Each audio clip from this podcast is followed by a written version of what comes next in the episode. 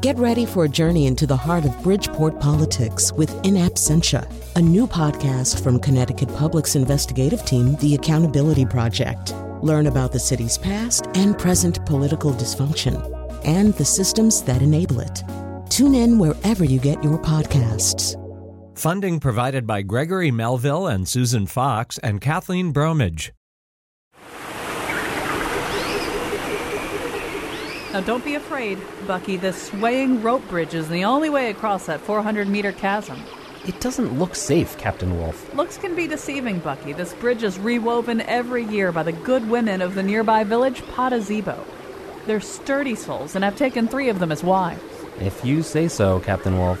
All right, now steady yourself, Bucky, and cast your gaze around. From this bridge, you can see all manner of fauna. Look, there's a red crested kittiwake, one of only nine left in the world. What are those creatures down in the gorge? Oh, those are aquatic apes, our distant ancestors. Science will tell you they don't exist, but as adventurers, we know better, right? Now let's head to the other side, Bucky. I can't say I'm sorry to be off that bridge, Captain Wolf, but oh my god, what are those things? Oh, those are yellow striped pygmy land whales. These beautiful sea mammals have evolved to live on land in this misty environment. Look, that one knows me from my previous visits. Do we have any of those Norwegian krill bars? You ate the last one on Tuesday. Oh, well, I'll just. Don't step there. There's a Kleinhofer maned sloth hanging right above you. One swipe of its poison claw could kill you. Maybe it's time to turn back, Captain. We never turn back, Bucky. But it is time to say goodbye to our radio audience. On behalf of my sidekick Bucky and the makers of Dr. Zoat's Intolerant Soap Flakes, this is Captain Agamemnon Wolf saying, Never flinch, always fight on. The, greatest, treasure lies ahead. Next week, Bucky and I test our courage against the Outer Zealand Hellmouth. Until then, goodbye. Okay, that's a wrap. I wish we could go to some of these places. Are you crazy? And get skin mites? Do you know how many diseases and poisonous insects there are out there? But still, I mean, we've never been anywhere. Look, I know a woman who went to Boston and choked to death on a piece of fruitcake. Believe me, we're better off right where we are. Oh, look, there's a Denny's right across the street. I think they just updated their menu. If you say so. I do say so. But if you want to listen to some reckless nuts who actually go places, listen to this radio show.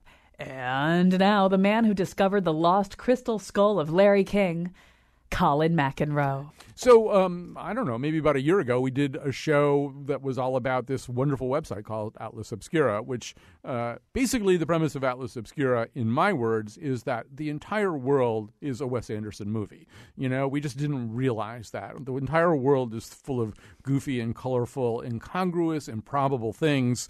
Uh, it's just a matter of kind of just you know, pinning all that down, doing stick pins to all those things. Now, Atlas Obscura is this amazing book. it is it is the most addictive book uh, of the year for me anyway it's the kind of book that you can kind of it's too heavy to um, do this on the toilet, you'll probably cut off circulation in your legs. But it's the kind of thing you want to have with you on the toilet so that you can look at all these amazing things from all over the world, things that are almost uncategorizable, except that they are. So uh, rather than have me ramble any more incoherently, let me tell you who's here. Ella Morton, writer and editor at Atlas Obscura and co author of the aforementioned new book.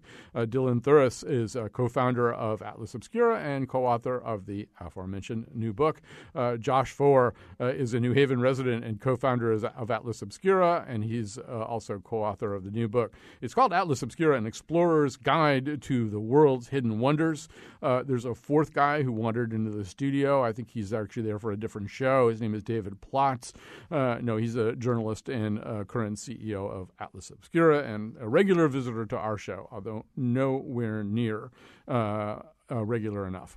So, Ella, I'm going to have you kind of get us going here. And for somebody who maybe doesn't know the whole ethos of Atlas Obscura, what this whole thing is all about, and also doesn't know what I mean by saying the world is one big Wes Anderson movie, explain what's the common thread? What's the through line here for all these these many, many, many entries in this book? Sure. Well, Atlas Obscura in general is a guide to the world's hidden wonders. Hmm. We like to uncover awe inspiring, surprising things.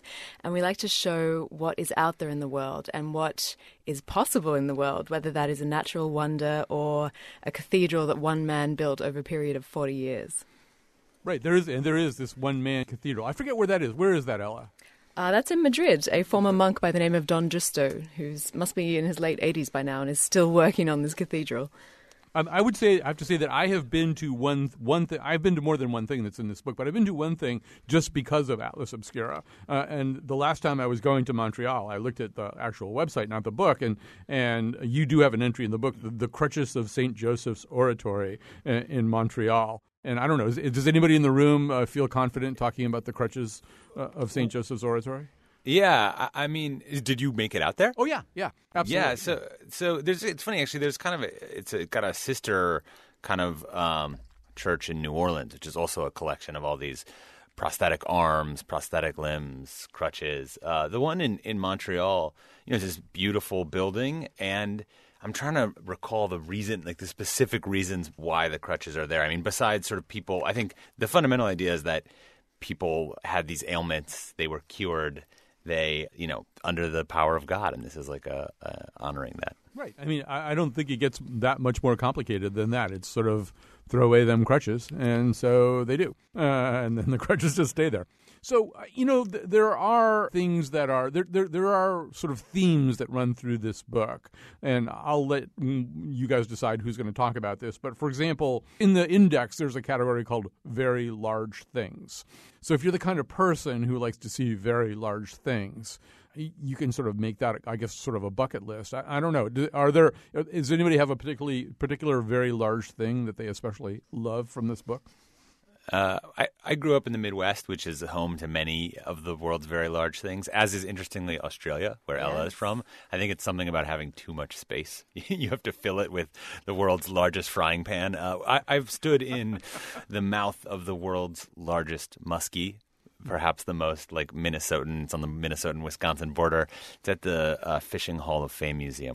You know, I mean, that's one kind of category. There's one sort of subset of more you know, roadside stuff, kitschy stuff. And that's what some people tend to think about when they think about sort of, oh, the oddities. That's where they go. But, you know, we try and cut across a ton of other categories. So we have sort of your abandoned kind of grand ruin set of stuff. We hmm. have your, you know, outsider art projects like the Don Justo Cathedral. Mm. We've got uh, sort of great pieces of forgotten science. The Holmdel Horn in New Jersey is this, you know, uh, radio receiver that accidentally discovered the background sound of the Big Bang. And so these are all kinds of places that get left on the margins, forgotten. Uh, but to us, they, they collectively make uh, this collection of, of wonders all around the world. Ella, I do have to ask you about one or two things about Australia because one of our producers, Betsy Kaplan, is headed there in November, and I enthusiastically showed her the saltwater crocodile tank thing. Can you explain this? This is like I don't know. You you have some kind of plexiglass protection or something while you go into this tank or this where there's this thing in there that wants to kill you. That's right. It's the cage of death at Crocosaurus Cove. yes, it's not it's not very enticingly named. They don't euphemize in Australia. no. yes, well, Australia, as of course everyone knows, is known for its lethal animals, and this is just exploiting that. Really, uh, in the Northern Territory, there's a place called Crocosaurus Cove with uh, saltwater crocodiles. And if you like, you can go in this little plastic enclosure and get lowered down into the pond where saltwater crocodile- crocodiles will snap their jaws at you. Apparently, a cable holding this cage of death snapped in 2011 and dropped a pair of tourists into the tank with this crocodile whose name was Chopper. Chopper ignored them apparently, so that was lucky for them. But it's it's a little bit dicey. Right. I, you know, you know, it's in terms of uh, what Plotz was saying about euphemizing. I think that there are like a lot of things probably at these Disney World places that are, have names like Cage, Cage of Death, but they don't mean it. Like Chopper doesn't know he's not supposed to kill you. You know, no, Chopper's just being Chopper. Right. So there's a lot of things that we set up and we call them things like that, and the the the the implied bargain is, oh no, you're not really going to die. Whereas you know, with some of the things in Atlas Obscura, I think that bargain is not as well spelled out. So David Plotz, I, I feel as though one of the things that Atlas Obscura does so well is, you know, you go to a place, you're traveling, you're somewhere, and you know, uh, we've all been in places where we think, well, what what exactly really should I do? You know, and I think maybe the last time we did an Atlas Obscura show, I made fun of Rick Steves, and you guys were way too polite to join me. But I mean, you know, you don't want to necessarily go to the thing where you're going to see a lot of other people holding Rick Steves or Fodor's guidebooks, and and you want to go to something where you'll kind of have a story to tell when it's all over. There was some point that you that that you went there at all, and and I think Atlas is a really good answer to sort of an existential question about traveling. Why am I here? That's right, and the reason that Josh and Dylan started Atlas Obscura to begin with was to scratch that itch, the sense that we think we live in a world that is totally mapped and totally comprehended and everything is put in a book somewhere, but actually there remain wonderful corners that are not as well known, not as explored, and are strange and magical. And our goal was to expose those to people, not just expose them, but to give you a chance to say, "Oh, I can go find this. I can go do this." And uh, Dylan, I think also another part of this is that it, it gets to the um, a reversal, maybe, or, or at least a change in the question of who who decides who creates the content. So you know for for a hundred years or so there have been in fact these very popular kind of formatted travel books where i i would imagine they have some master plan for you know telling you which places to go uh, if you're in paris or san francisco or wherever it is that you are. But uh, and and whatever that master plan is i assume it's very different different from atlas obscura's. I, I feel like this is a little bit more open source right? That people are are telling you stuff yeah, that's that's absolutely right. I mean, if you go back far enough, you know, travel was all kind of happenstance. There wasn't some guide. You know, it was all sort of by the seat of your pants. And then it got kind of uh, consolidated. It ended up getting you know, put together in, in exactly that these sort of guidebooks that here is the path. This is exactly what you do. And by creating Atlas Obscura in this way, where people send in stuff to us, I say, there's this tiny little thing uh, that I grew up next to that no one knows about, but is totally incredible. I think what we're trying to do is just create a, a lot more tributaries off of that that river of travels.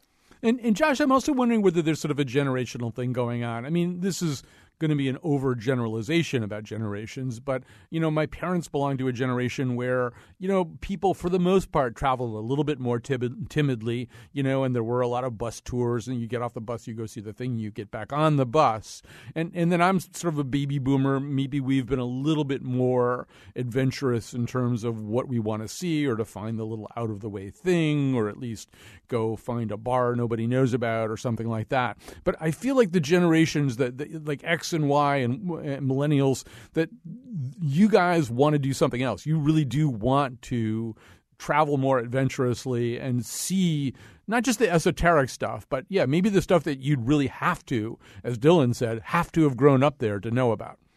Yeah, I mean, uh, what does it mean to be the first generation that can uh, see everything in the world at the click of a button? And I think that changes our expectations about what is out there to see and about like what it means to have an authentic experience as somebody visiting a new place that they've never been to before and, and Atlas Obscura is trying to to cater to that I think.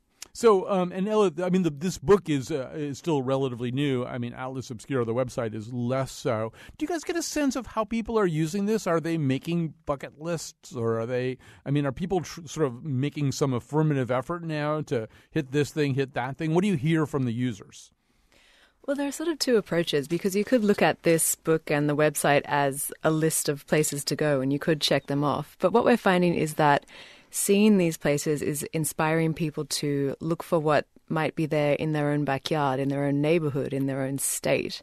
So it's not necessarily about making a bucket list, checking off places, but starting to see the world in a totally different way, starting to go down that street that you may have never been on, or looking up to see what features might be on a building that could be worth looking into or finding out about the history behind. And that's what we see also when we give the book to people is that they will immediately turn to the place that they are familiar with, the place that they grew up or where they were born. And a lot of them have said to us, Oh, wow, this place is right near me, and I had no idea that it existed. I, I had that experience when I started at Atlas Obscura with this place called the Capitol Stones in Washington, D.C., where I live. And almost literally around the corner from where I grew up is this monument. It's, this, it's, it's a boneyard for stones that were taken off the Capitol building. It looks like a Mayan ruin in the jungle of Rock Creek Park. There are no signs for it, but it's right near where I live, and I Atlas had it in there, and I went on a tour that we did. And I thought, my God, this is literally less than a mile from where I lived. I walked past this a hundred times in my life, and it was totally inspiring to have the chance to discover this new thing that was not across the world; it was around the corner. Right. I thought the Capitol Stones were like the Capitol Steps, but they only did Rolling Stones songs. Uh, they did like little parodies. That to, would be good. uh, That no, that good. no, it wouldn't be good. Actually, I think we can all agree that wouldn't be good. Um, the um, and and so Dylan, to that point, I there's I feel like, and maybe you all think about this. There's no such thing as peak obscura, right? You're not going to run out. You're barely scratching the surface. I assume at this point that that you can do five more volumes of this uh, uh, rather gigantic size, and and the world is just going to keep coughing stuff up. It's it seems that way. I mean, you know, the the book has about 700 places in it. The site has 10,000 and we do not seem to be coming. You know, we asked this question at the start, are we to we're to do a few thousand of these places? Sort of feel like that's it, wrapped it up. You know, those are the great weird wonders of the world. And what we found, like Ella was saying, it's it's really about a frame of, of looking at the world, and it's about finding stories about someplace. Sometimes it looks incredibly mundane, but in fact contains the world's quietest room, or you know has a unbelievable historical backstory that you never knew. And as you start to see this and know this about the places you are, whether you're living there or traveling there, it brings a kind of depth and context and meaning to the world around you that makes it feel more magical. And I and I think that's what we're trying to create. And Ella, you must feel at this point that some countries and some places are sort of punching uh, above their weight, uh, and in some uh, really haven't like jumped in with both feet. Like I looked up, I looked at Guatemala because I'm thinking of going there sometime in the next 12 months. Basically, just one big sinkhole. You know, that's what, I mean, not Guatemala, but I mean that, that's what there is right now. That you you must really be thinking, how do we get more into a place like Guatemala so we really know the the 10 or 20 other things there are. Yeah, and I mean it's it's a reflection of where we've been, where our visitors have been. We would absolutely love to get more submissions from Guatemala. It's you know we would we would love to encourage people from all around the world to to tell us what they're seeing in their own backyard. But we do find that there are different flavors in different continents or countries. Europe has a lot of bones, bone churches, ossuaries, catacombs, things like that. Australia has a lot of big things apparently. That's our claim to fame. So each region has its own sort of flavor. Also, things that want to kill you. That's the other thing. We've covered that about Australia. But man, there's actually, a, in the book, there's a rare, what we would call a double truck uh, page of uh, Australia just devoted to the things in Australia that want to kill you, or at least could if they wanted to. Um, yeah, I- you know, and I felt as though, and anybody who can can answer this, but but actually, Josh, you haven't been up in a while, so I felt like Iceland, for example, is punching above its weight. I mean, it's a tiny little country. It's got an elf museum. It's got this very complicated thing called necropants that's in some kind of witchcraft museum that involve like I don't know. The rules for necropants are really complicated. They involve uh, uh, putting a coin in somebody's scrotum and and flaying skin. I mean, it's not something that tourists can really do. But I, you, you sort of feel as though I maybe it just Iceland's really is easy to visit because it's so small, uh, and so you can find all this stuff. But some some countries seem almost aggressively esoteric and exciting in ways that Atlas Obscura would like. In fact, Iceland is so aggressively atlasy that we are um, we're now starting to take our community there on international trips. So we've we've just begun in the last year, in fact, in the last couple months, uh, international trips to places like Cuba and Iceland and Myanmar and Bulgaria to show people the world through the Atlas Obscura lens. And of course, when you think about places to go that are easy to get to, Iceland is top of the list for its wonderful strangeness. Absolutely. We're talking about uh, the new Atlas Obscura book. It is called Atlas Obscura An Explorer's Guide to the World's Hidden Wonders. Why don't we grab a quick break here? We'll come back. Uh, we'll have another segment. We'll tell you about even more things that you either should or should not do that are out there in the world. Spending the day just living like a kid. Searching for wonders that someone must have hid. Spending the day just living like a kid searching for wonders that someone must have hid. We're talking about the new Atlas Obscura book. Uh, we're talking uh, to David Plotz, journalist and current CEO of Atlas Obscura, the website. We're talking to Joshua Foer, a New Haven resident, except he, during the break he moved to Massachusetts. That was really amazing the way you did that. Uh, and uh, co-founder of Atlas Obscura, and he is co-author of this new book, Atlas Obscura: An Explorer's Guide to the World's Hidden Wonders. Other co-authors and people with important roles who are also with us, all joining us from a remote studio, are Dylan Thuras, co-founder of Atlas Obscura, co-author of that book, and Ella Morton, writer and editor uh, at Atlas Obscura, uh, and co-author of that book. All right, that's all we have time for. Thanks for joining us. No, no it just took a while to get through all those things. But um, so one thing, um, Dylan, that's in here that's kind of interesting is, and I, I, mean, I, I confess, this is a very big book with, I think you said 700 entries or so. I haven't read all of them yet, but every once in a while I'll read, like, I'm, I am going to Hawaii pretty soon. I've never been to Hawaii. There's something called the Haiku hike in Hawaii, and it says in boldface, just a reminder this hike is illegal. Um, and so th- there are some things in there like that, right? Where, like, if you go on this hike and you don't do it right, they will arrest your ass. That's correct. Uh, it's a beautiful hike. It's this incredible set of stairs that climbs the ridge of this mountain. Uh, it is one of the most photogenic places you could possibly imagine. Uh, it is also illegal. But we've got Uh, some like don't- tips about how to not get arrested doing it. Well, we there are some you know general outlines of, of ways that yeah potentially theoretically one might do it and not get arrested. Of course, Sorry, we- I have we a can't- lawyer tapping me on we my can't shoulder Possibly saying, recommend to take back everything I just said. We can't possibly recommend it. Uh, you know, it is you are on your own. Uh, I, recognizance there. I, I think my first encounter with Atlas Obscura, if I remember, is Josh and Dylan in the early days of Atlas Obscura took a trip and we published some of their uh, their work on Slate and it didn't it involved I think zip lining the highest zip line or was it rope a ravine a rope bridge that was truly horribly treacherous Yeah, one of each. Uh, the, the the bridge was actually it was like mildly dodgy because it was towards the end of its cycle, but it's this giant, that sometimes called the last Incan Bridge or the the grass uh, bridge. Uh, basically, it's it's woven every two years by the villagers, uh, and is was once part, and I guess sort of still is a working piece of the Incan uh, highway. You know, it's this giant uh, highway that spanned all of South America. So that was great. But the other, I mean, that was just like culturally, historically incredible. The zip line was probably a, a less uh, wise thing to to have involved. I mean, our, you know, ourselves when, when when we travel, we, we not only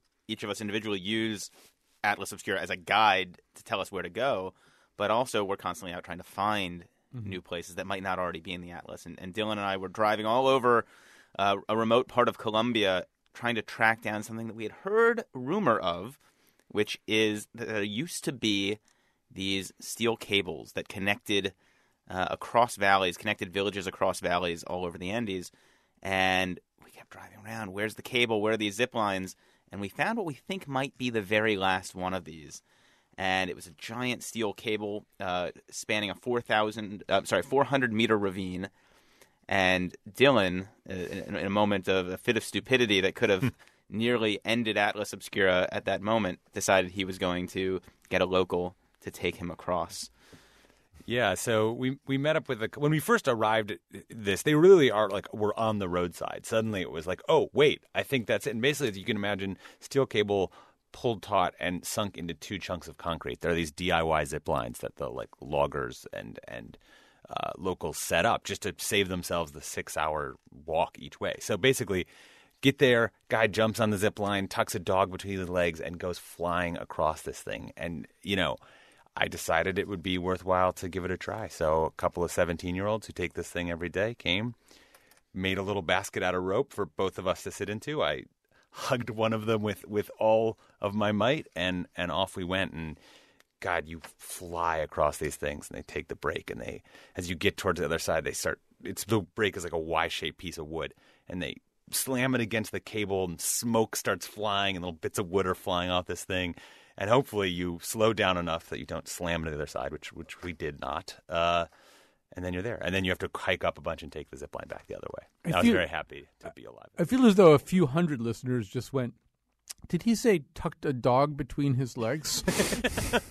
uh, yeah, yeah. There's a guy who. I mean, when you got to get your dog across the zip line. Right. That's what you do. The lawyer also just tapped me on the shoulder again and said uh, to not to recommend that anybody do this. Yes, yeah, for real. So you small dog. And Ella, I feel as though you know we we now are. I mean, there are all kinds of things in this book that are just incredibly alluring and appealing, and perhaps people like me and David Plotz, who are a little less reckless, uh, would be attracted to those. But there are things here that I feel as though you know, the way that I would use th- this particular entry would be to make sure I avoided it. And so, and I'll give you an example that's kind of similar to what they're talking about. Um, I was reading about the cave, the, I'm laughing, the Cave of Swallows, which I believe is in a little town called Aquismon, uh, Mexico. And there's like, even the picture is terrifying. And the only way to really experience this is to like rappel down into this horrible abyss of darkness or have someone lower you. I, I, I just felt like this would be something I would make, would make sure I didn't even like peer into. But but I guess there are people who are going to want to do this, right? Yes, I mean, well, the picture for that one is particularly terrifying because it is this vast expanse with people on these thin, thin ropes. It looks very treacherous. It's basically a sinkhole that's over a thousand feet deep. So that's deep enough to fit the Chrysler building with the Statue of Liberty balancing on top. And base jumpers like to fling themselves into this abyss on the regular.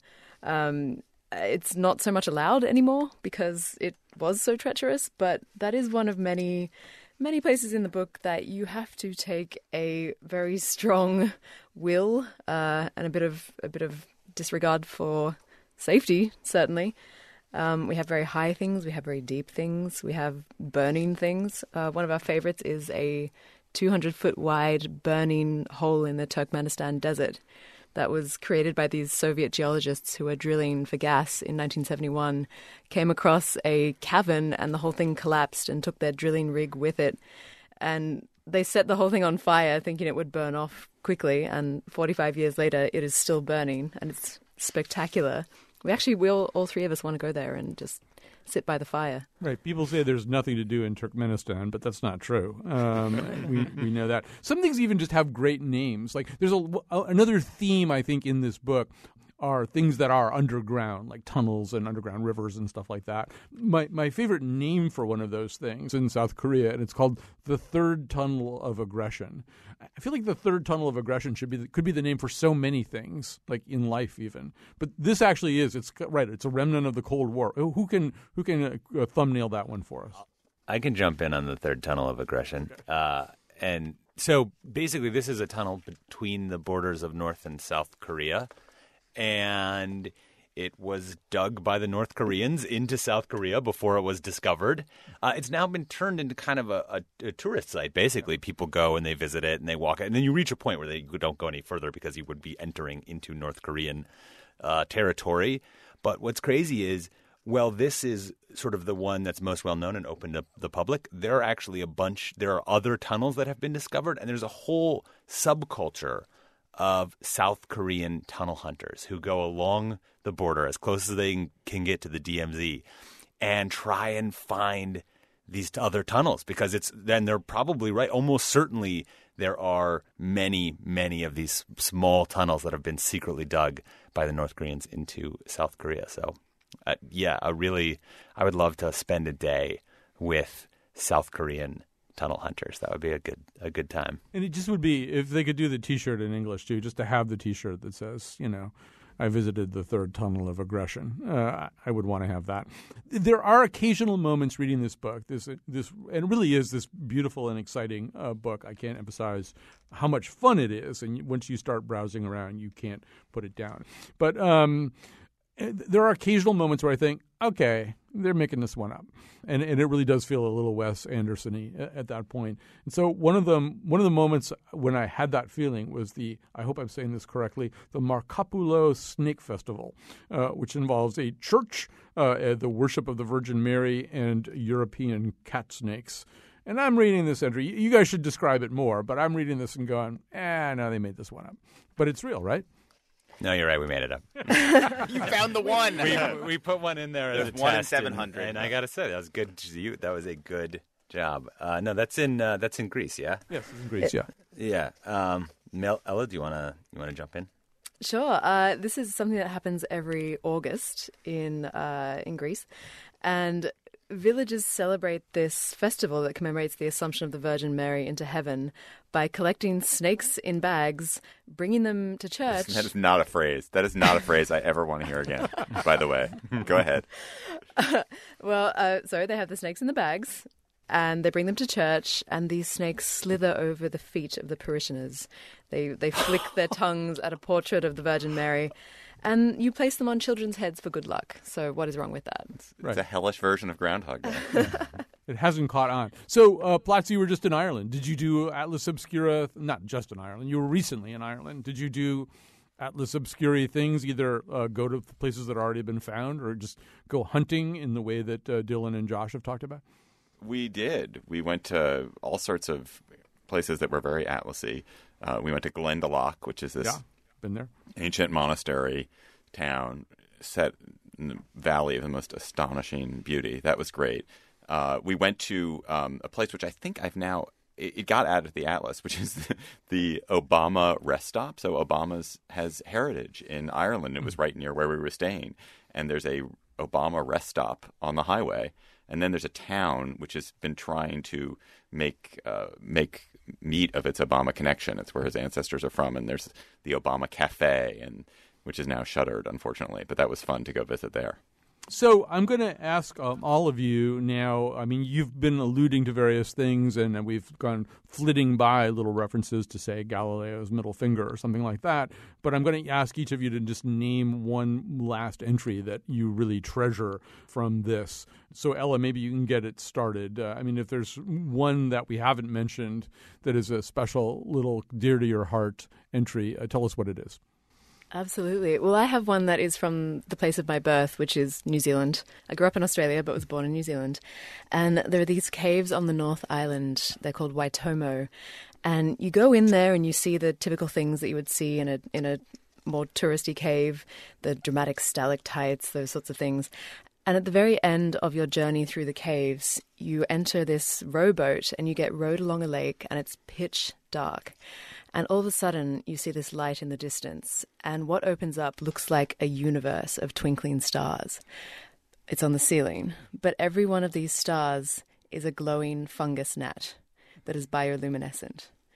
And there are these these glowworms that are native to New Zealand, but it just is such an incredible sight that to emerge out of the darkness, this this ceiling full of full of a universe of fungus gnats. I just love it.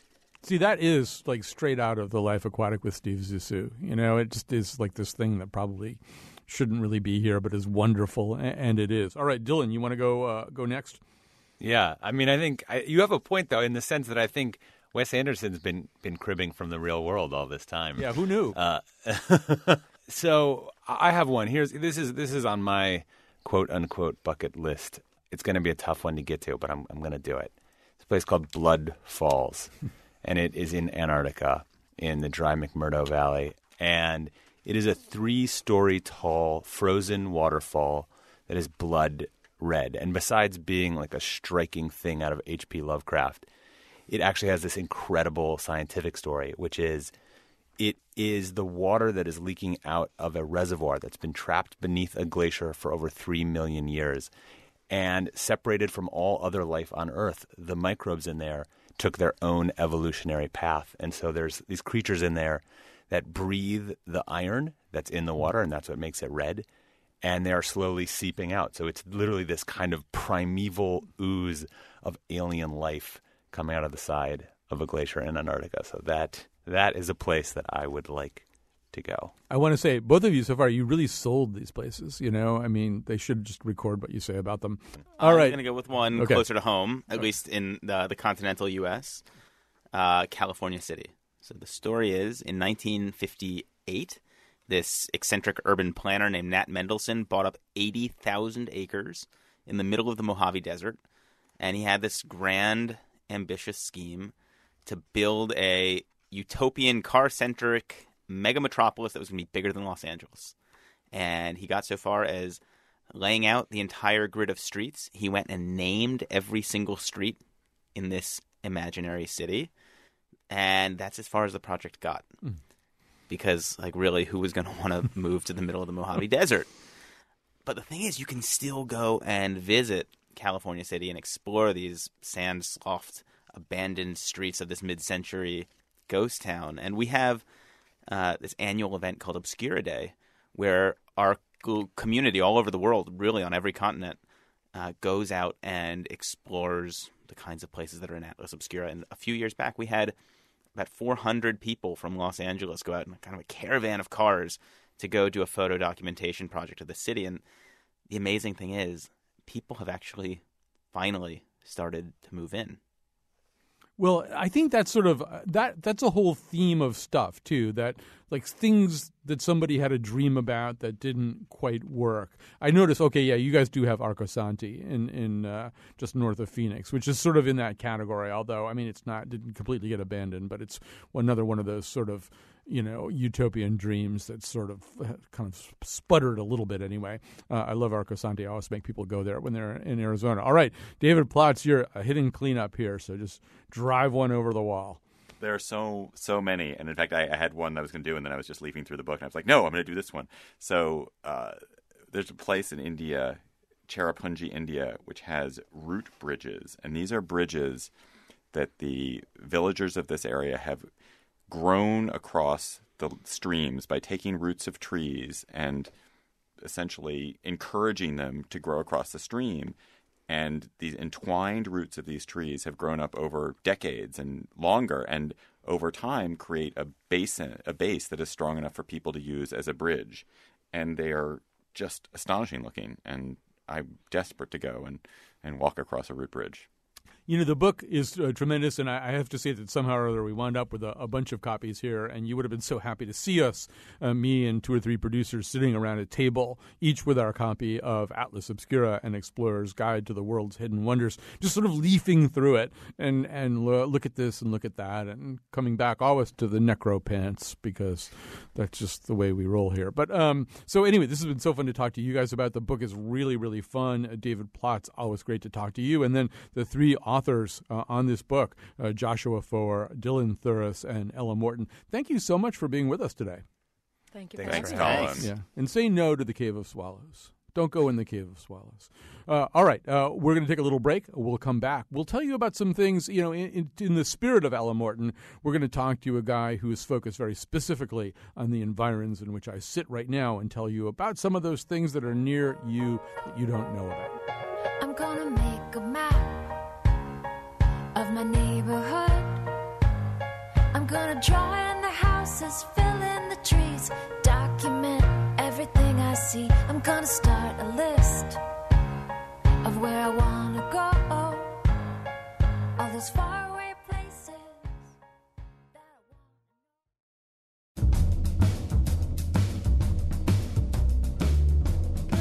Today's show was produced by Josh Nilaya and made Chion Wolf. Greg Hill appeared in the intro, and the part of Bill Curry was played by Rick Steves. Don't miss any of our shows. Subscribe to us on iTunes, Stitcher, or TuneIn. And now, back to Colin. So you've just heard us talk to the guys from Atlas Obscura, the people from Atlas Obscura. You know, there's just only so much detail that they can go into about sort of Connecticut when they're trying to cover the whole world. There are a lot of interesting things in Connecticut, and here to talk more about them, things that could be in the Atlas Obscura book, uh, but there's so many of them they don't never all fit.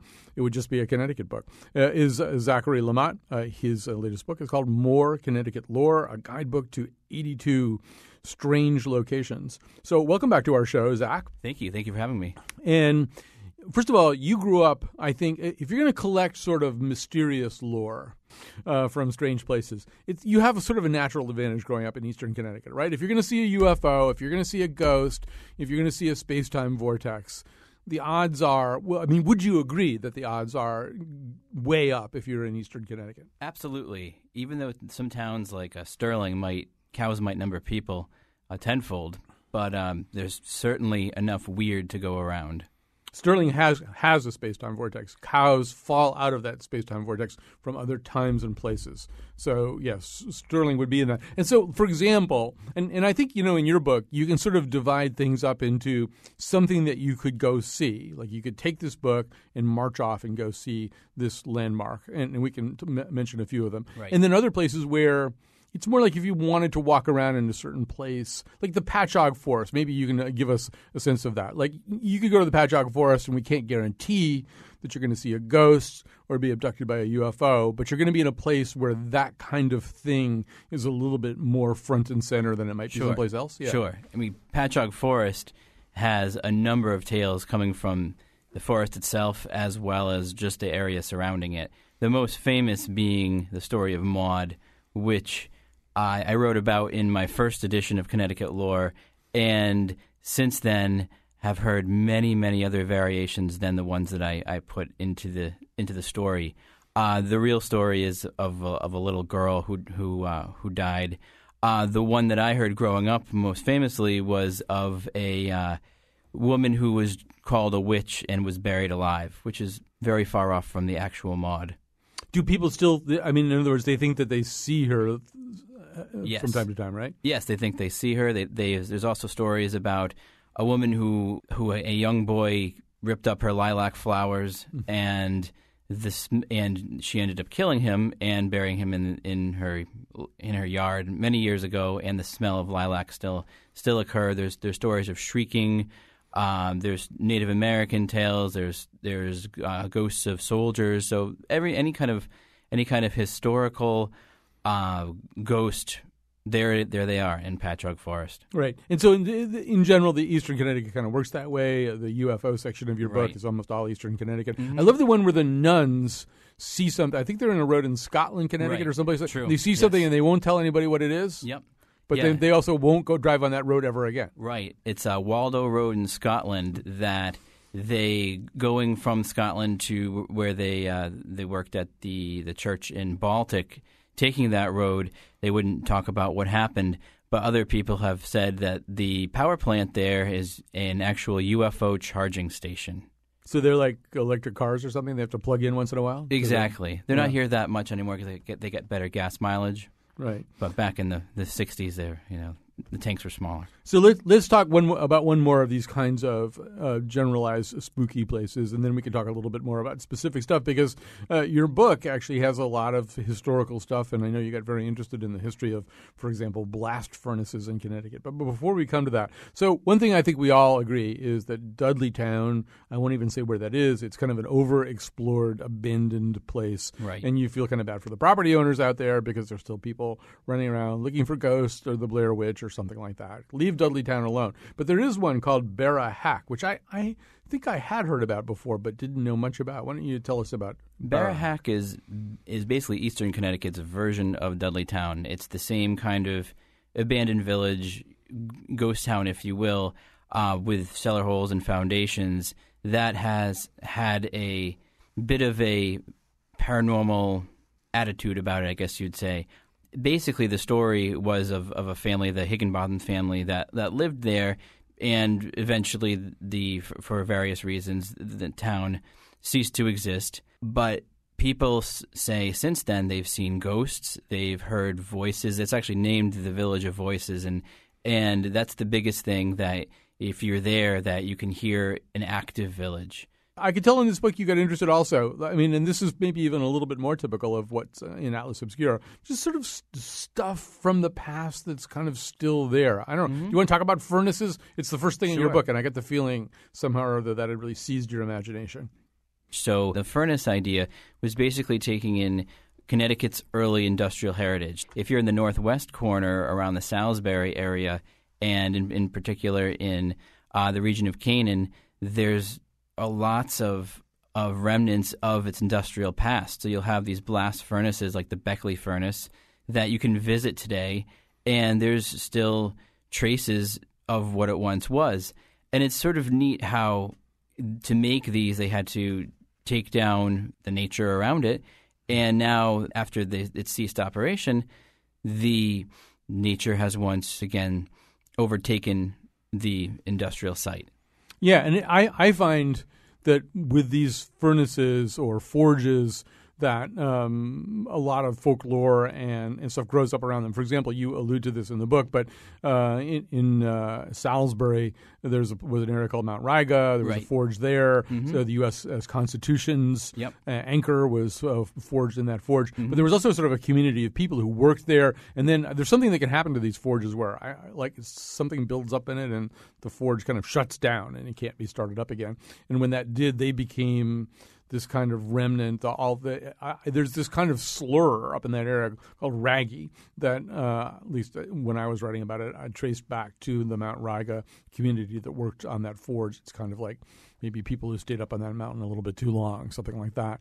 Um, well, you know, I mean, there's stuff in this book, as we say, that are that's folklore, and we can go back to some of the folk tales in a second. But there's also just stuff like I didn't know there was a Muhammad Ali. Museum. Yes, there is. in- in Bethany, Connecticut. In, in? Bethany, Yeah. uh, it's a gentleman named Rick Koletsky who has it in his house. He's he had been uh, to see Ali fight numerous times. He's spoken uh, to Ali on the phone. He has a, a book called Against the Ropes about his experiences with Ali, and it's just a, a place that's dedicated solely to Muhammad Ali. So um, there are some interesting sort of folk tales, and they're- like there are folk tales about these sort of John Bunyan like figures uh, in Connecticut. There's one called Elmer Bitgood. You want to tell us about Elmer Bitgood? Sure. So Elmer Bitgood was really Connecticut's version of, of Paul Bunyan. He's a larger than life character who was a legend not only now but in his own time. He was he was reputed to be over six feet tall and 350 pounds. In reality, I believe he was around 5'9", 290, which was still certainly a, a, a big guy, but not this sort of uh, superhuman. But superhuman he was in his strength, so lifting and also his appetite. So he was known uh, really all over the region for both his ability to lift items, big boulders. Um, he had he used to work at a sawmill, so he was known to put on these sort of like strongman shows by the saw by the sawmill. But he was also known for his appetite. Stories that him and his brother Dwayne go into a church bean dinner and order five admissions per person, and then eat everything in sight.